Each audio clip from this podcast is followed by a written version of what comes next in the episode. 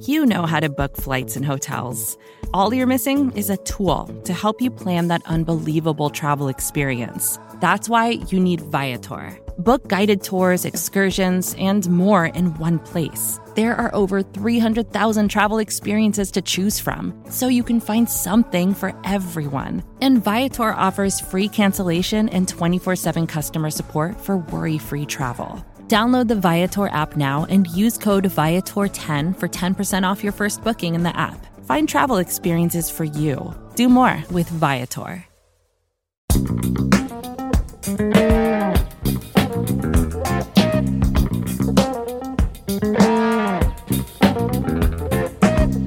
Welcome to another edition of the Out of Sight podcast on the Liberty Ballers Network.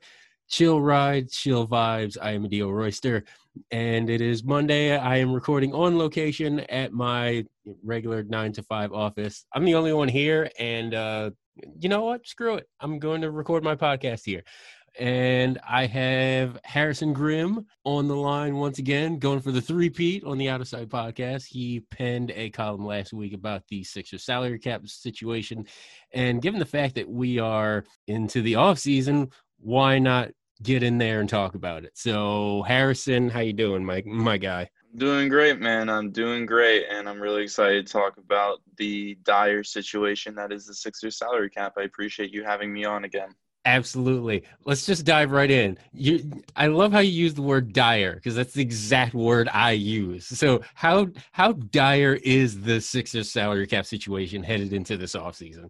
It, it's it's definitely dire. to, to, say that word again. Um, there yeah, are plenty of there are plenty of synonyms for the word dire, but I feel like that's the word that fits most. Oh well, well, we're sticking with it with this. We'll um, stick with it. but yeah, it, it's a really grim type of situation. Uh, there's just not much flexibility. It, it's funny because a few years ago, with, with Sam Hinkie at the helm, he talked about optionality, flexibility, and those days are really gone. The Sixers are locked into primarily four massive contracts with Ben Simmons, Joel Embiid, Al Horford, and Tobias Harris. And uh. there's just not much that they can do. Obviously, two of those names are worth the contracts. Uh, the other two obviously are up for debate. We're going to talk about that more, I'm sure. Uh, but there's just not much flexibility. Uh, approaching this summer, they, they really have to be careful about the direction that they choose to go in because they're in this deep hole that they might not uh, be able to get out of. I'm to ask kind of a funny question. What feels like it was longer ago? When the Sixers had flexibility and salary cap space, or when the Eagles won the Super Bowl? What feels like it happened the longest ago? That's a tough question.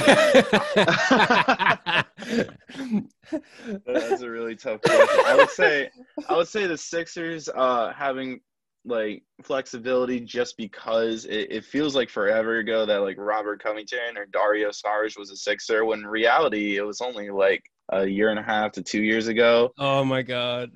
But but but so much has happened that's been downhill. So that that that's gonna be my answer for that question. The, it just feels like if you're a Sixers fan, it just feels like the anxiety and the fear of like the year 2020 it's just it's just been happening for the last what three four years now for for us?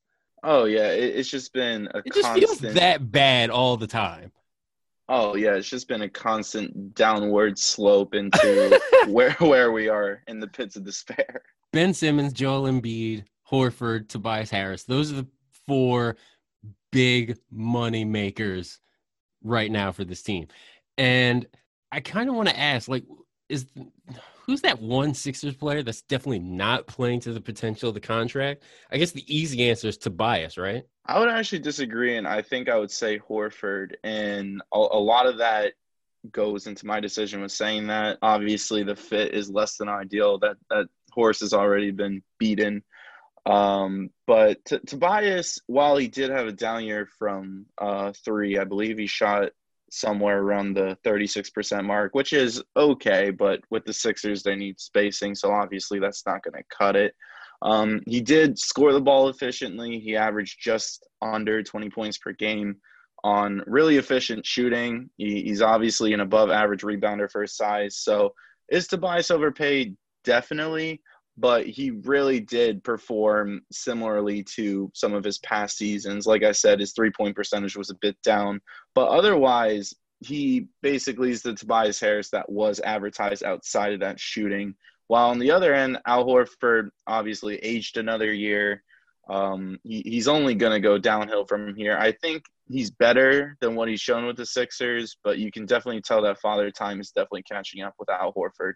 And with Horford, sure, he would be the most expensive bench player possibly in history. I don't know, but like this, this needs to happen, right? Like Doc Rivers needs to just come out and just be like, "Look, you need to come off the bench, dude. I'm sorry. That's just how this is going to have to work." Yeah, I, I, definitely think that in the scenario in which they just can't trade Al Horford or the price to move off of his contract is too high, that Doc does need to go in that direction. Now, I will say it's a bit concerning that I believe when they played the Sixers at home or when the Sixers played them in LA, uh, Doc was actually asked about the Sixers' uh, front court situation regarding Joel Embiid and Al Horford, and he was quoted as saying that they'll figure it out, they'll make it work. Oh no! Um, so, so that's a bit concerning. Now that he's on the other side of the fence with, with that, maybe he might feel differently, or maybe he won't even have to deal with it at all if the Sixers do find a trade partner to take out Horford.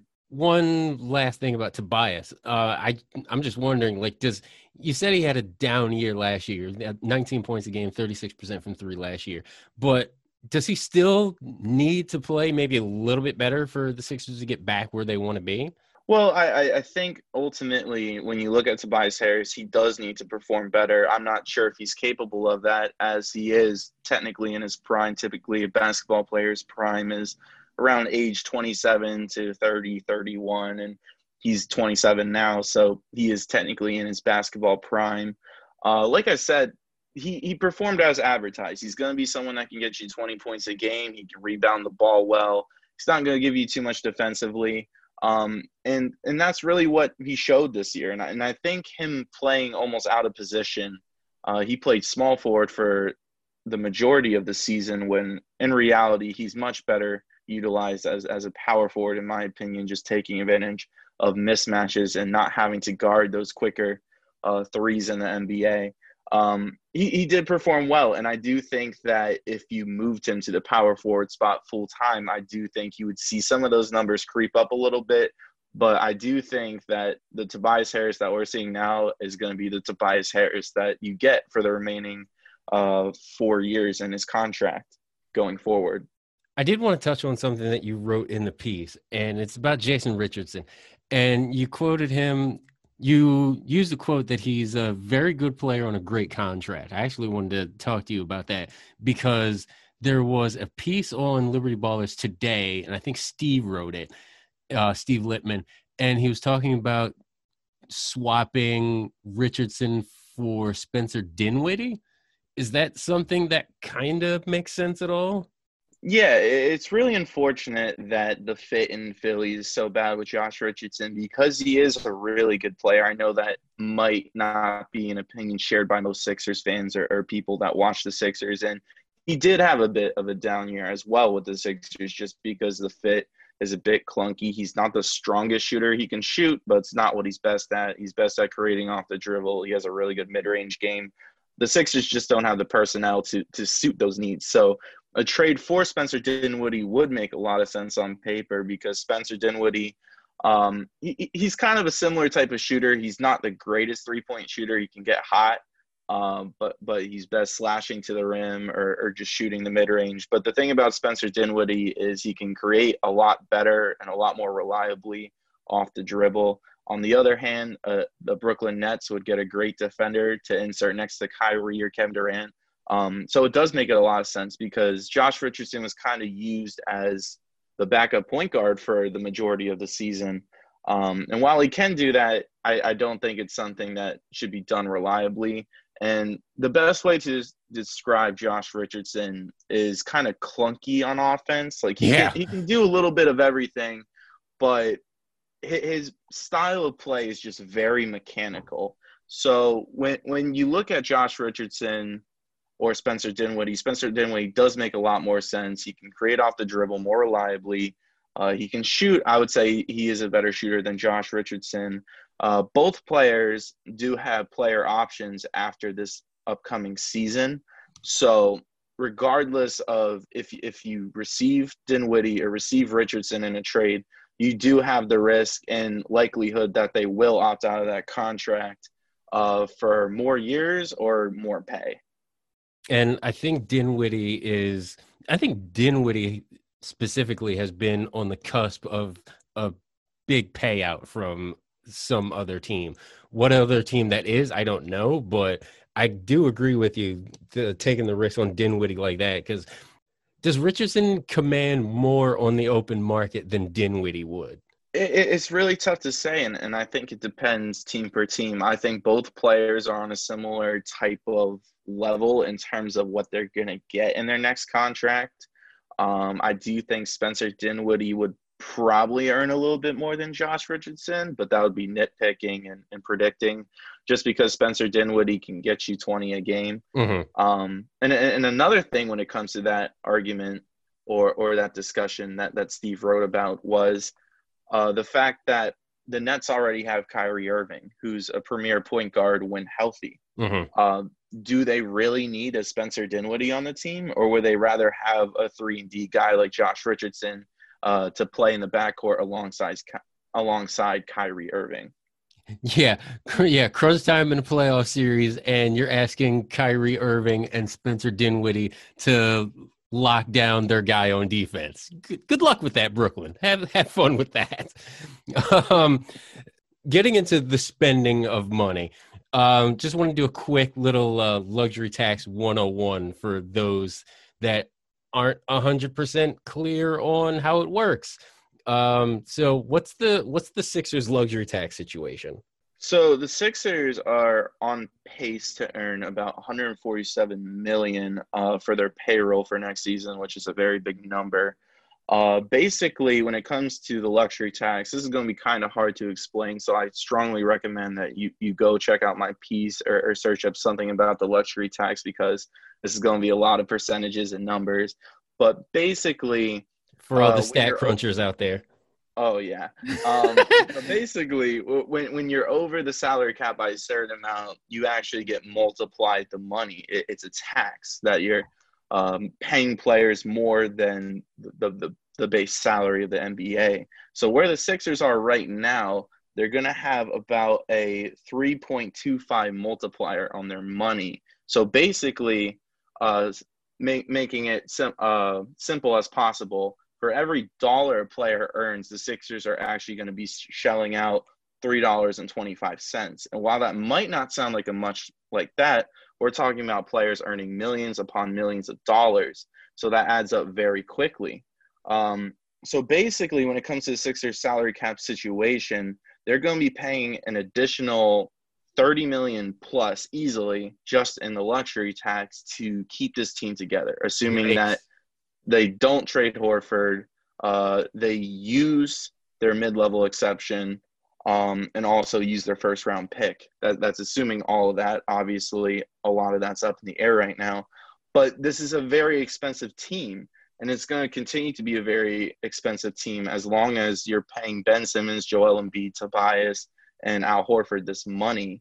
Now, going forward, I, I think it's likely that you might see one of Horford or Tobias, probably more Horford, uh, shipped off in a future trade to kind of trim down that salary. And I also mentioned this in my piece. Um, it's very possible they might package like maybe like a, a second round pick or something uh, with Mike Scott just to get off his money. Because when you think about it, um, if you ship off Mike Scott, you're essentially saving uh, around roughly, this is without calculations, uh, northwards of, of $10 million if you ship him out. Um, and that way you could give someone else the mid-level exception that is actually more playable just due to Mike Scott not being playable for the majority of the season. And I say this all the time whenever Mike Scott is brought up on the podcast. Listen, shout out to the Mike Scott Hive. Love you guys. I really do. But your your boy wasn't that great last season, okay? Like I'm not trying to I'm not trying to dump on Mike Scott at all. So trust me, I don't want that smoke. Harrison doesn't want that smoke. We're all fine with Mike Scott. He just was not great last season. Yeah, it, it, was really ugly at certain points last season. Obviously, Mike Scott, the person, is a really cool dude, but it just seemed like every time he launched a three pointer that it was just a brick or it was off. And there's a every blue moon game where he would get like 15, and it would be great to see. You know, Mike Scott's a great guy. It, it's cool to root for him, uh, but he really just took a step back this season. Too often last year, I was watching Scott take threes and just just saying, "Oh, that that's off. That's not going in." Like that happened way too often last season, as opposed to seasons before, where I was just like, okay, that that's cash money when it leaves his hands. Yeah, and that's not something you want to see from the guy earning the most money outside of your starting five of Simmons, Richardson, Harris, Horford, and Embiid. Mike Scott's actually earning the most money outside of those guys, and he wasn't playable. And you just can't afford to have that. You only have one mid level exception every season. You have to capitalize on it. It should be noted that only the first round pick affects the salary of the Sixers. Uh, second rounders are negotiated individually, like two way contracts, etc. And it brings me to another point, and have to repeat it. I know you mentioned packaging Mike Scott in a second rounder just to get off his contract, but second rounders this year are going to be incredibly important as far as getting decent depth for this team. Yeah, and, and this is an area where the Sixers have received a lot of justified criticism just by practically giving away second rounders, selling them. Um, and what a lot of people don't understand is when a team sells a second round pick or any draft pick for that matter, the money doesn't go to the players or doesn't benefit the salary cap at all it legitimately just goes directly into the owner's pocket. Mm-hmm. So when when you have a team like the Sixers that has struggled with depth over the past few seasons and you just see them practically giving away these draft picks when, when the team needs help off the bench, it's incredibly frustrating and, and fans should be frustrated. Now, when it comes to the Sixers draft this year, they have uh, four or five picks. I forget the exact number. Uh, second round picks. Yeah four second round picks.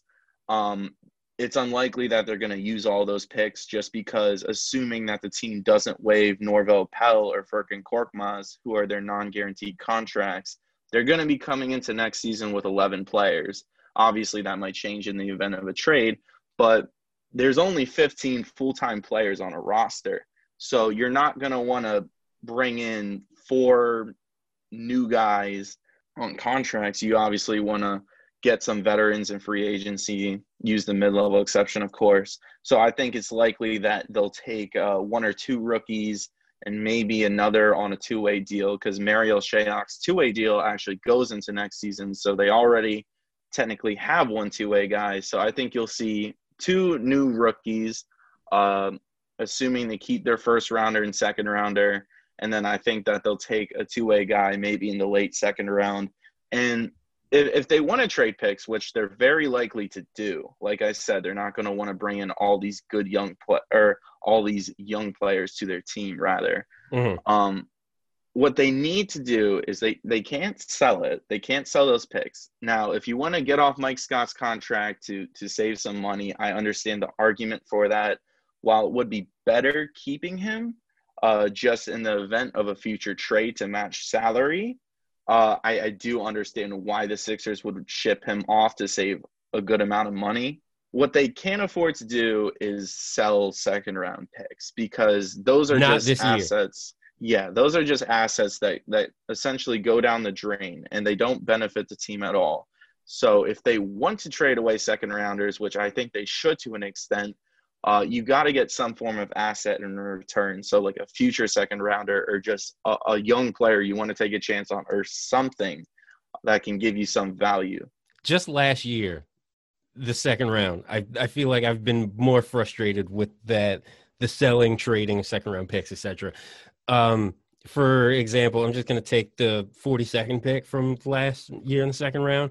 That's the that was the Admiral Schofield pick that was traded to Washington the pick before that, sure, wasn't wasn't going to be there, but the pick before that was Eric Paschall. two picks later, Bol Bol. Are you kidding me, Sixers? You didn't you didn't think far enough ahead where either of those guys would be beneficial to the bench. Are you kidding me?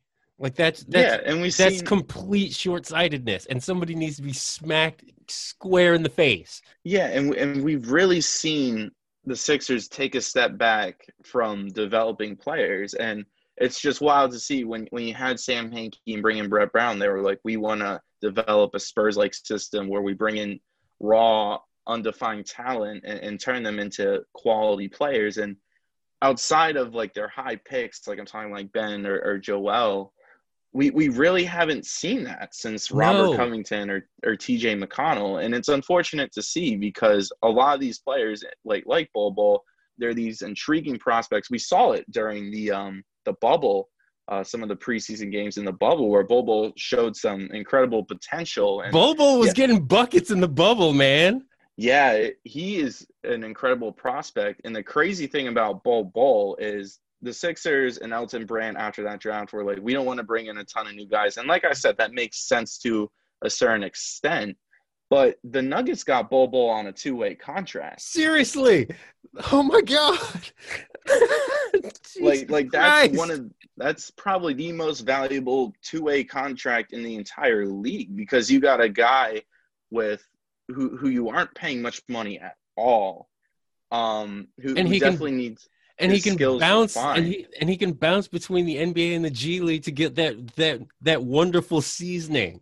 Precisely. Obviously, he's probably not going to win you games now, but his ceiling is sky high, and a lot of things need to happen for him to to fill his potential. Obviously, but why not take a swing on, on someone like that? Uh, they ended up taking Marial Shayok, who uh, put together a solid G League season. He was top Yeah. five in, in scoring in the G League. But but the thing about him is his his ceiling really isn't that high. He's already, uh, I believe, over over 25 because he was a five year college guy. He, he took a red shirt year transferring to Iowa State. He, he's not going to be a, a guy that, that turns into a star by any means. Like he, he could become a potential bench player. Like I said, he is a talented scorer, but he's not someone like Bol who's young and has all these skills and just needs to put it together.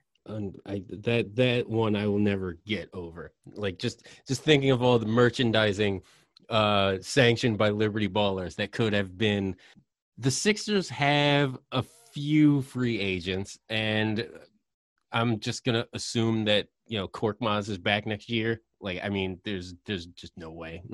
There's just I, no I think that's a safe assumption. there's just no way they're they're letting probably the best shooter they have just walk. Um, but Alec Burks is also a free agent. He's probably gone. Yeah, Alec Burks put together a career season, and he's going to be in a weak free agency cla- class. So you would do what you or I would probably do, and and secure the bag. Secure the bag, baby. Uh, same for Glenn Robinson the third. Uh, yeah, his time with the Sixers was strange. We really didn't get to see much of him because he got hurt in the bubble, which is really unfortunate. Because Yeah, because we like wanted him in the Mike Scott role. Yeah, and he provided a lot of off-ball slashing. He was having a career year from three, even though he kind of forgot how to shoot, like most players do when they arrive to Philadelphia. Uh, I, I do think he would have been a great fit, and he's someone that was from the process years that did have some form of friendship with Joel Embiid, but you know, throughout the the entire year, especially a few weeks after the Sixers got him, he was like, I don't know exactly what my role is. And while that is a questionable comment because his role is basically play defense slash to the rim and Mhm. hit three pointers, um, it, it just seemed like he he didn't necessarily want to be here. And similar to Burks, he was having a career year. He was carving out a role for himself. Uh, so I think he will look to just cash out. I, I think it's um, the Sixers might offer him some form of contract. I would be interested in offering him the mid-level exception, uh, but I, I'm not sure if the interest is mutual between him and the Sixers. Uh, Raul Neto, I, I like, but I feel there are better options, and we'll get into those in a minute. Yeah, Raul was someone that was a scapegoat for a lot of things, but the Sixers did, contrary to popular belief, make the right decision in keeping him over Burke. Um, I don't know if they should have gotten rid of Trey Burke, but they No. uh, but Raul Neto was was solid. He's obviously not good enough to be the backup full time point guard on a championship squad. But as a third string point guard, he's really solid. He played decent defense, hit his threes, ran the offense well. Um, it's possible they might bring him back, but entirely depends on on trades and what happens in the draft. If they go and get a shot creating guard, um, everything down that line. And then Kyle O'Quinn, who I l- really like, is just like a he's he's a he's a locker room guy. He's he's somebody that like keeps everybody light and just like laughing and funny and cracking jokes all the time. Um, I I don't know if I would spend too much of the MLE on him, but if he wants to take the vet minimum, that's fine. Yeah, I, I definitely think he's to be a, a vet minimum player, whether it's on the Sixers or not. Uh, obviously, we saw Norvel Pelle actually get inserted into the rotation above O'Quinn. Free uh, was surprising. Uh, yeah, Norvel Norvel is a great guy. Like I mentioned, he was he was on a non-guaranteed deal. I, I do think that they'll end up bringing him back just because we don't know what the center situation is going to look like in a few months out. Um, and he's on a very affordable non-guaranteed contract. But going back to Kyle O'Quinn, uh, like you said, he is a great locker room guy. We saw in some of those Matisse videos. If you watch Uh-huh. them, he, he was always around Matisse um, and Tobias, and he was a voice, a, a good voice in a lot of those videos. And he seems like a great guy. But I, I do think he's someone that wants to get on the court more. It was inconsistent at best when Kyle O'Quinn got on the court. So I do think he will opt to go to another team. Sixers Twitter was trying to get Kyle O'Quinn for the longest time, and then when the Sixers finally did, it was just it was kind of underwhelming a little bit. Yeah, I, I thought his time here would, would be a bit better. I, I felt like um, at times he should have played more. Uh, obviously, when the Sixers spend 28 million on a center too, that kind of takes into some of the, the playing time in Al Horford. Um, but in, terms of the shooting too, he, was a solid fit. He was always a good mid-range shooter. We saw him expand on some three-point shooting. He's an underrated passer, honestly. Um, and I remember there, there was reports the year before the Sixers actually signed him that the Sixers were hammering out a deal, and it just never came to fruition. He eventually went to Indiana for a year before coming here. Uh, but I do think that Kyle O'Quinn's time is unfortunately done in Philadelphia. You also brought up some of your own targets in your piece, and you split it up between uh, guards and big men, which I thought was awesome. Um, some of the names that were on this list: uh, Reggie Jackson. Reggie's awesome. Reggie, if you can, if you can get Reggie Jackson on the MLE, sign me up. No problem. I, I would definitely be on board with that. Reggie obviously has had his fair share of, of injury concerns. Um, I believe he also has some asthma problems. Uh-huh. Uh, but but when healthy, the dude can play, and, and he showed it during the bubble, and even some moments in the playoffs. Like he can shoot, he can run the offense.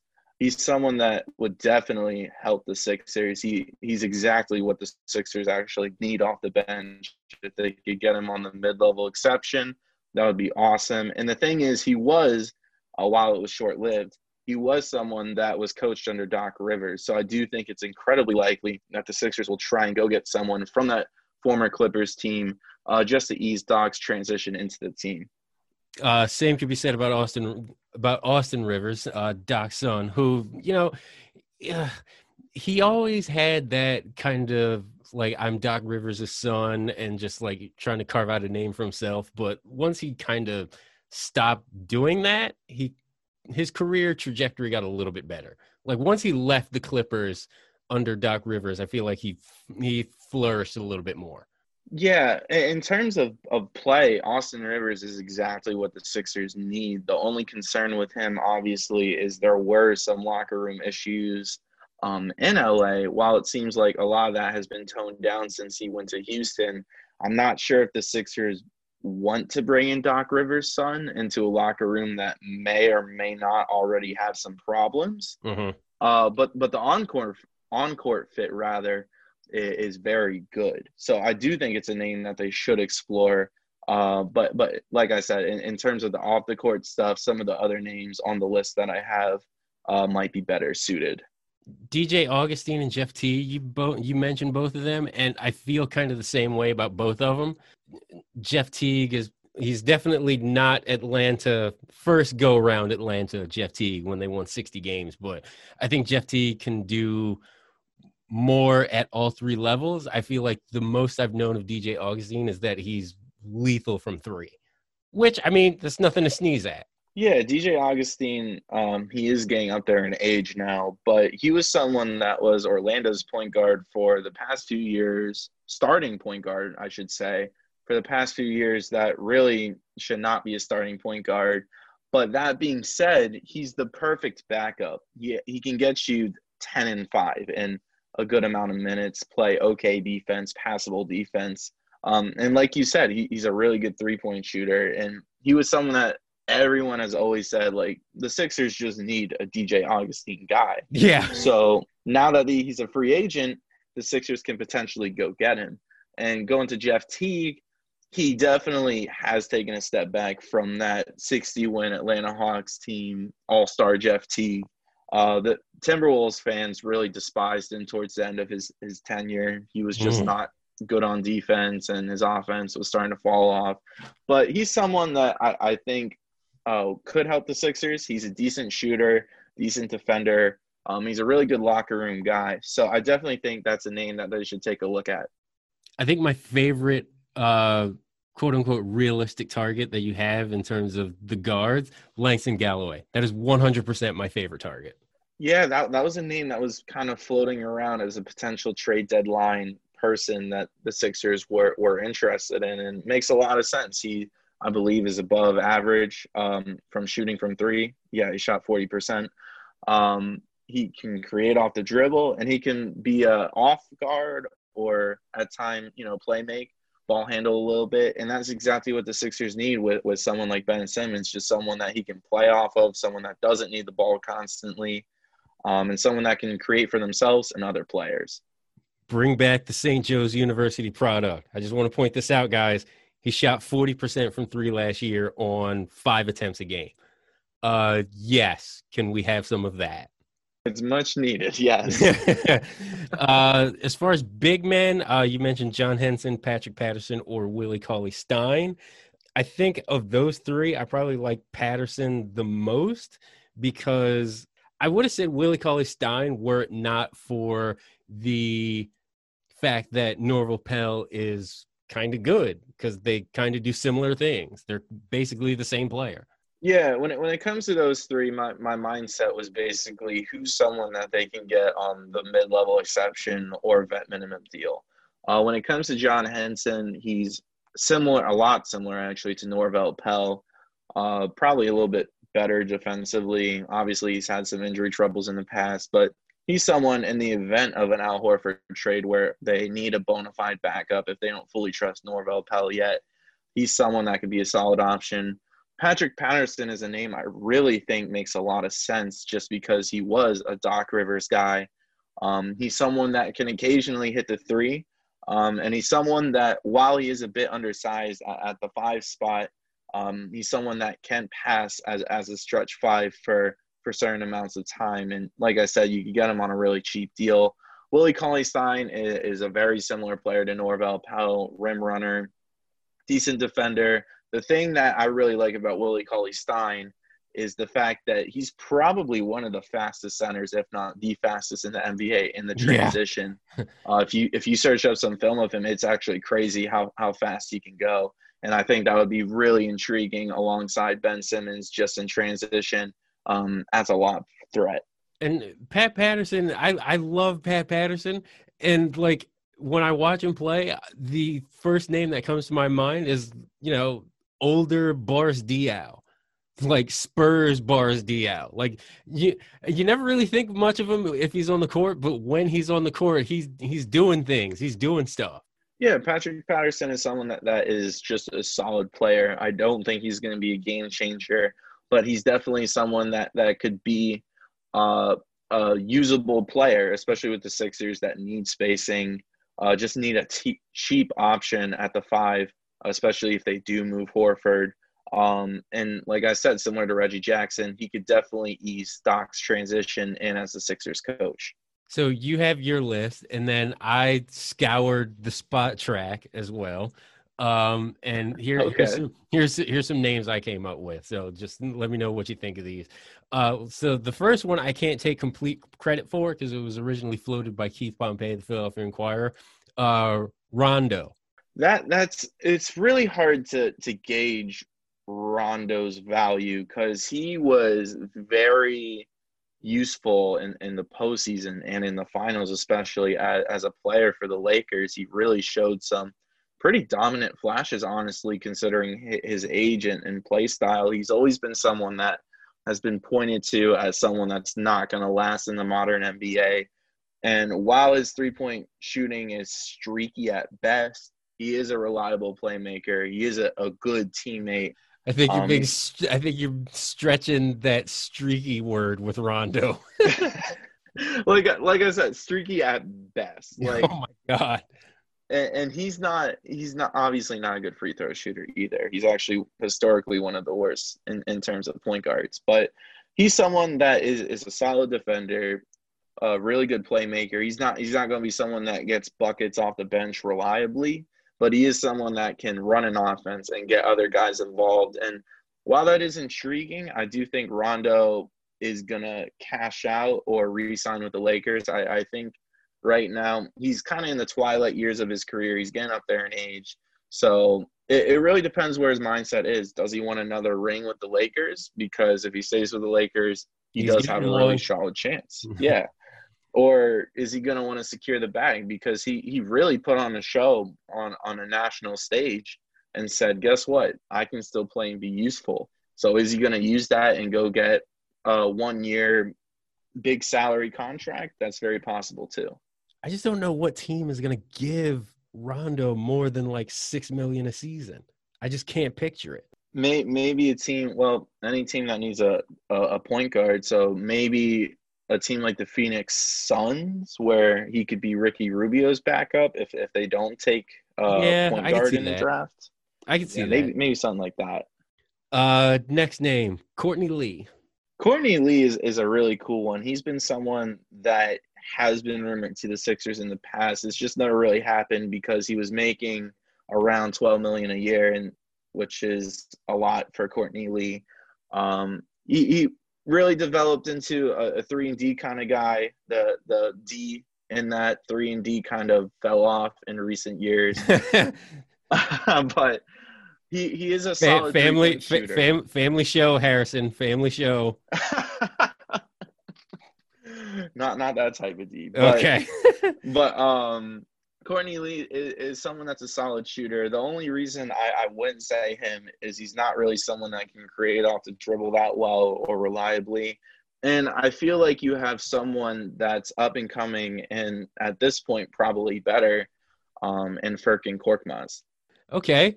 You you want a creator? Here you go. Uh, Shabazz Napier. Now Shabazz is is again he's he's similar to like I'm sorry. like he's similar to a DJ Augustin type where uh the Six, Sixers Twitter has always been like the Sixers need a Shabazz Napier. Um and he's someone that would be a great fit. Good shooter, can play make, create off the dribble. Uh probably not the best person to run your offense, but that's not essentially what the Sixers definitely need. They honestly just need someone that can shoot off the dribble. Um and he's someone that can come in and do that. And uh, of course, I'm saving. The, I saved this one for last because I want to get everybody excited right now. Dario. You you are talking right now to definitely not the biggest Dario fan. When they traded him, I, I might get slandered for this, but when when they traded him, I was actually pretty satisfied just because I didn't want to pay him. He he's someone that it plays like a five, but is too small to play the five, so he plays the four. And in the Eastern Conference, where you have people like Jayson Tatum at the floor or Pascal Siakam or Jae Crowder on Miami, all athletic guys. Um, I just feel like Dario would get cooked. And while I love him as a person and he is a really good player, I just don't see that happening uh, for, for that reason alone. And also due to the fact that he's probably going to ask for more money that the Sixers can offer in a $5 million mid level exception. Is he like how? What has he done to deserve a, a large bag? Like he was he was good with the Sixers, and then between Minnesota and Phoenix, he's just he's just looked lost. And well, I don't know well, if that I don't know Phoenix, if that's coaching. I don't know what that is. Well, it, it honestly just seems like he did not want to be in Minnesota. Who does, but, other than maybe Karl-Anthony Towns? Yeah, but with Phoenix, he definitely showed some some flashes and potential. And off the bench, he was a key scorer alongside Cameron Payne. I can't believe I'm saying that. but him, him, and Cameron Payne were a dynamic duo off the bench. They were a big part of why Phoenix went undefeated in the bubble. Um, he he's someone that I do think is just going to look to get the biggest contract possible. I do think it's likely he'll take a short deal, just because, like you said, he has had a down year, year and a half, or, or two years. Uh, so I do think he might take a short-term deal on a lot of money. And like I said before, this is a really weak free agency class. The the best player is Anthony Davis, who has already been reported that he's going to re-sign with the Lakers. So I don't know why anybody outside of Los Angeles got their hopes up because Anthony Davis uh, de- declined his uh, player option. Like that doesn't mean anything. That just means he's going for the two hundred million dollar contract. That's all that means. He's staying in LA. Stop it. Yeah, I think the only team that had some shot was his hometown team of Chicago, but I I don't see him turning down a chance to play with LeBron in LA to play with a rebuilding Chicago Bulls team that might win in the future, but there's still a lot of question marks with. And then usher in the next era of Lakers basketball. Yeah, for sure. He, he's definitely going to be the face when whenever LeBron decides to hang it up, which right now is looking like never. But when that time comes, it's it's definitely going to be the unibrow in LA. I always get, I always get, I always get Knicks fans in my Menchies, and they're just like, "Oh, we're totally getting Anthony Davis. He turned down his player option." Like, no, you're not. You're the, nobody's going to New York. It's like, oh, Giannis. Like, no, Giannis is either staying in Milwaukee or is going to Miami with Jimmy Butler. Okay. Like you're not getting Giannis, you're not getting Anthony Davis. You lost Kevin Durant to Brooklyn. You lost Kevin Durant to the little brother team of your damn city. Okay, you're not getting Anthony Davis, Knicks fans. Stop it. Just stop right now. You're not getting anybody until James Dolan is not the owner anymore. I'm sorry to be blunt with you like that, but that's the way it is. I, I feel for Knicks fans because there, there's been so many names. We we could go down the list and it's just been miss after miss, and now they have Taj Gibson and Bobby Portis and RJ Barrett. Who, they have six different power forwards and RJ Barrett. Yeah, I, I honestly feel for them. As someone whose team has had bad roster management and signing a bajillion forwards and centers, I feel their pain. uh, should be fun off season either way. So uh, read Harrison's primer, everybody. Get ready for this potential S show, depending on what happens. If they trade Horford, if they don't trade Horford, if they move Harris, if they sell second round picks, then Harrison and I will be picketing the offices in Camden, much like the rest of you. Harrison, tell everybody where they can find your materials uh, on the site, on Twitter, social media. I, I don't know if you're on, I don't know if you signed up for TikTok before, you know, it was kind of shut down in this country, but whatever. well, I'm not on TikTok, but you can find my work. Uh, I, am not. I'm not either. But that's only because I'm.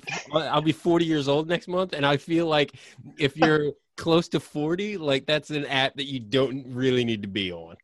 Yeah, I'll tell you what. It it definitely is a, a strange place, but you, you can find my work on obviously Liberty Ballers. Uh, you can follow me on Twitter at Harrison underscore Grimm. That's Grimm with two M's. Two M's. Two like, M's, like, just like the rapper. Like the brothers Grimm. exactly. Appreciate you coming on, Harrison. Good talking to you as always. Love your work and uh, looking forward to getting you on here a fourth time. And uh, I can't. Well, yeah, you you would have you four appearances for Harrison, like four of LeBron's titles. There we go. Yep, just with a better uh, record. So, oh, thanks, thanks. wow. Shots fired. Jesus. I love LeBron, but but thanks, thank, thanks again for having me on. I really no, do appreciate it. Always love it, Harrison. Talk to you soon.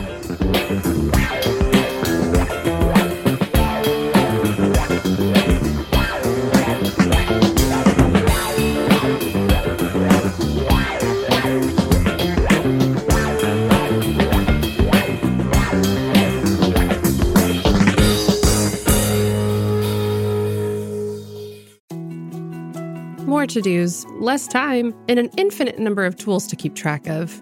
Sometimes doing business has never felt harder, but you don't need a miracle to hit your goals. You can just use HubSpot because their all in one customer platform can make growing your business infinitely easier.